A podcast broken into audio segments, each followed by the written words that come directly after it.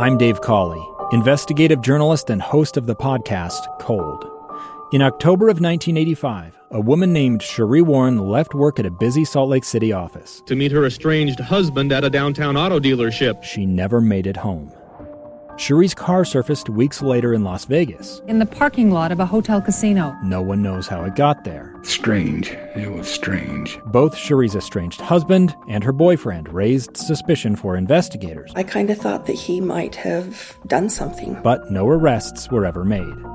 In Cold Season 3, we dig into double lives, make new connections in the case, and examine the difficulty raised by reasonable doubt. We want answers just as much as anyone else. They have creeps like that now, too, so nothing's changed. That's the new Cold Season 3 The Search for Sheree, now available anywhere you get your podcasts. Welcome back to Live Mic, final segment of today's episode. Uh, we've been talking about stories, the experiences of people and families as uh, you and I together endure this coronavirus and the uh, peculiar impact it has had on our lives and our livelihoods and the way we interact with one another and do business and learn and travel. Uh, it has uh, had a dramatic impact, and the experience that you and I uh, are having right now will be analyzed forevermore. There will be uh, historians in years to come who will look back on these days and they will analyze the impact uh, of this coronavirus on the economy and on how you and I, as uh, neighbors and friends and family members, interact with one another. I uh, few weeks ago put out a call to for folks to share with me just how, how their experience has been uh, as they have faced this coronavirus. I want to share a, a few of those with you here in just a moment. The first one coming from Sharon. She shares with us how it has affected her and also uh, very generously offers some advice to others. I work at a grocery store, and I think one of the interesting things about this time is that um, you do feel like you're on the front lines because there's so much exposure to so many people. But I think part of the challenge and what requires a little extra effort is not buying into everybody else's stress. Because a lot of customers will take their angst out on the employees just because nothing else is really going maybe the way they want. Um, so I think just trying to ironically keep not only social distance but emotional distance has been one of the keys to trying to navigate such an odd time. Another comment comes from Janelle. She talks about how uh, this whole coronavirus deal has affected her and her family. The virus has affected my family, and that I'm a single mom of five, and I've had to stop working.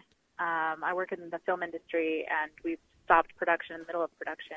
And I've not been able to take up any new work anywhere um, because I am homeschooling my five kids, which has been good and bad, um, very frustrating for everybody. But we make sure that we get out into the hills. I'm fortunate to live by the mountains, so we get out on hikes. Um, fresh air is essential, and then um, yeah, money. I'm I'm trying to make some face masks like everybody else. I just finished reading a book uh, last week. It was called The Splendid and the Vile, and it chronicles the events uh, in Great Britain during World War II when the Germans commenced bombarding uh, that region of the world. That was a time when Winston Churchill had just come into power as prime minister, and uh, the author Erik Larson, who told the story, did so uh, through many means. He, he looked at uh, journals and he looked at historic archives, and he also looked at records kept by people uh, mass observation diarists. There were individuals who were employed uh, by various uh, public and private uh, employees, and their job was to open their eyes and open their ears and soak up everything that was happening around them and record uh, for history uh, the the experience of everyone. Well, a similar effort is underway right now at the University of Utah. Joining me now is Jeremy Myntti. He's the head of digital library services at the University of Utah's J. Willard Marriott Library, and is heading up a project similar to what happened in World War II. He's collecting stories, stories uh, from you and me, similar to what was shared with us just now by Sharon and Janelle. Uh, Jeremy, sir, how are you? I'm doing well. How about you? Uh, I'm hanging in there. Uh, they've got me broadcasting from my guest bedroom. I'm getting a little uh, a little stir crazy, but uh, other than that, all is well. tell me tell me a little bit about your project here, please. So, one of the purposes of libraries is to just gather, preserve, and make information available to researchers and the general public So at this time where we're going through such a historic event, we're going through a pandemic that it might make our lives seem kind of mundane and boring right now. But this is going to be something that's interesting to researchers in the future to see how we coped with life in 2020. So through this project at the Marriott Library, we're just hoping to take a snapshot of what life looked like here during the pandemic so that current and future historians can have the information that they need to study the effects of people and during this time period. Uh, from where do you, do you expect to, to collect these stories and these narratives? So on the Marriott Library's webpage, it's lib.utah.edu. There's a link to this digital collection where anybody in the state can submit their own photographs and stories. We've been receiving submissions for about three weeks now. We have around 450 items that have been shared by 200 to 250 people. So we're hoping just to get stories and photographs from people all around the state just to show how this pandemic is affecting everyone in the state of Utah. I, I uh, understand the value of this project. I am behind it 100%. Give me, give me that website once again. The website is lib.utah.edu. And then on the left side, there's a news and event section, and there's a link to the Utah COVID 19 digital collection.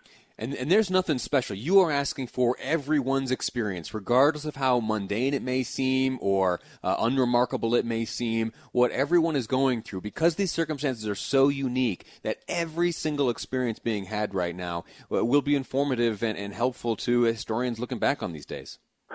That's right. No matter what you're going through, it's going to be interesting to be able to study that in the future. Just looking at some of the content that we have received, we're receiving a lot of things of everyday life, people working from home or doing school online since the schools are closed. We're having some funny posts where people who maybe had a spring break cruise canceled, how they recreated that in their backyard or we've also had some serious things of people that are actually struggling with the COVID 19 virus and how they're doing that. Or today we received a submission from a high school student just showing how some of their goals that they had for their senior year before graduation next month have had to be canceled or postponed. So we want to just be able to represent everybody's story and what everybody is going through. What's the what's the ultimate goal with with this project? Will there be excerpts available uh, for the public later on to look back and see how their neighbors fared, or will uh, this be tucked into a, a time capsule uh, to be opened in 50 years from now, or what, what's next? What's the what's the end goal for this? So once we receive content for this collection and we've been able to process it, they are all going on our online digital collections that are freely available right now to anybody in the world to view. I believe right now we have over 300 items that anybody can get onto the website and browse through at this point. We have over 150 more that we're waiting to process. Once we have them on our website, the plan is to keep them up for the future so people today and 20, 50 years down the road can use this archive to be able to do research and see what everybody was going through. So, so not only are, are folks invited and, and requested to contribute to this website and to share their experience, they can also right now uh, go see uh, how their neighbors are faring and what their neighbors are experiencing. G- give me that website one more time, please. The website is lib.utah.edu, and yes, please go on there. There's a lot of content you can start looking through. There's a lot of interesting things to see what others are doing to pass the time. It might even give you ideas of what you can do while you're staying at home. Yeah. Uh, Jeremy Myntti, I am uh, incredibly grateful to you for coming on the program today, explaining uh, your project, and for executing this uh, important project. I am a big lover of history, and I know that it is projects and efforts like this uh, that fill in some of the gaps and help us understand the experience of our ancestors and those who came before us. And this will serve uh, certainly not only the folks that are dialing in and looking at the experience of others today, but it will give those who come after us an opportunity to look back and learn what we experience today as we go through these unique times. Uh, Jeremy Myntti, head of digital library services at the University of Utah's Marriott Library. Sir, uh, grateful to you for your time and for your service here. Yeah, thank you very much. All righty. Uh, that is going to do it for today's program. Uh, we are stepping into a weekend under new circumstances, something dramatically different than what we went through last weekend. Uh, last weekend, it was uh, don't even look at your, don't even look out the door. You don't know what's out there. And our good patience, our social distancing, the good habits that we have kept over the past while are beginning to pay dividends. As we enter into this weekend uh, of of more relaxed uh, stage of risk, the orange level of things, uh, I want you to remain prudent, if you would, please, please. If you're going places uh, where you need to wear a mask, uh, don't be ashamed to do so. Okay, it's helping uh, not just you and your family, but others out there. Speaking of your family, enjoy their company. Where you can get together with them, please do so. that's my intention for this coming weekend. so let's go out. Let's have a safe and happy weekend. And next week on Monday, let's meet back here right at one o'clock to chat again. Next up, Jeff Caplan's Afternoon News here on KSL News Radio.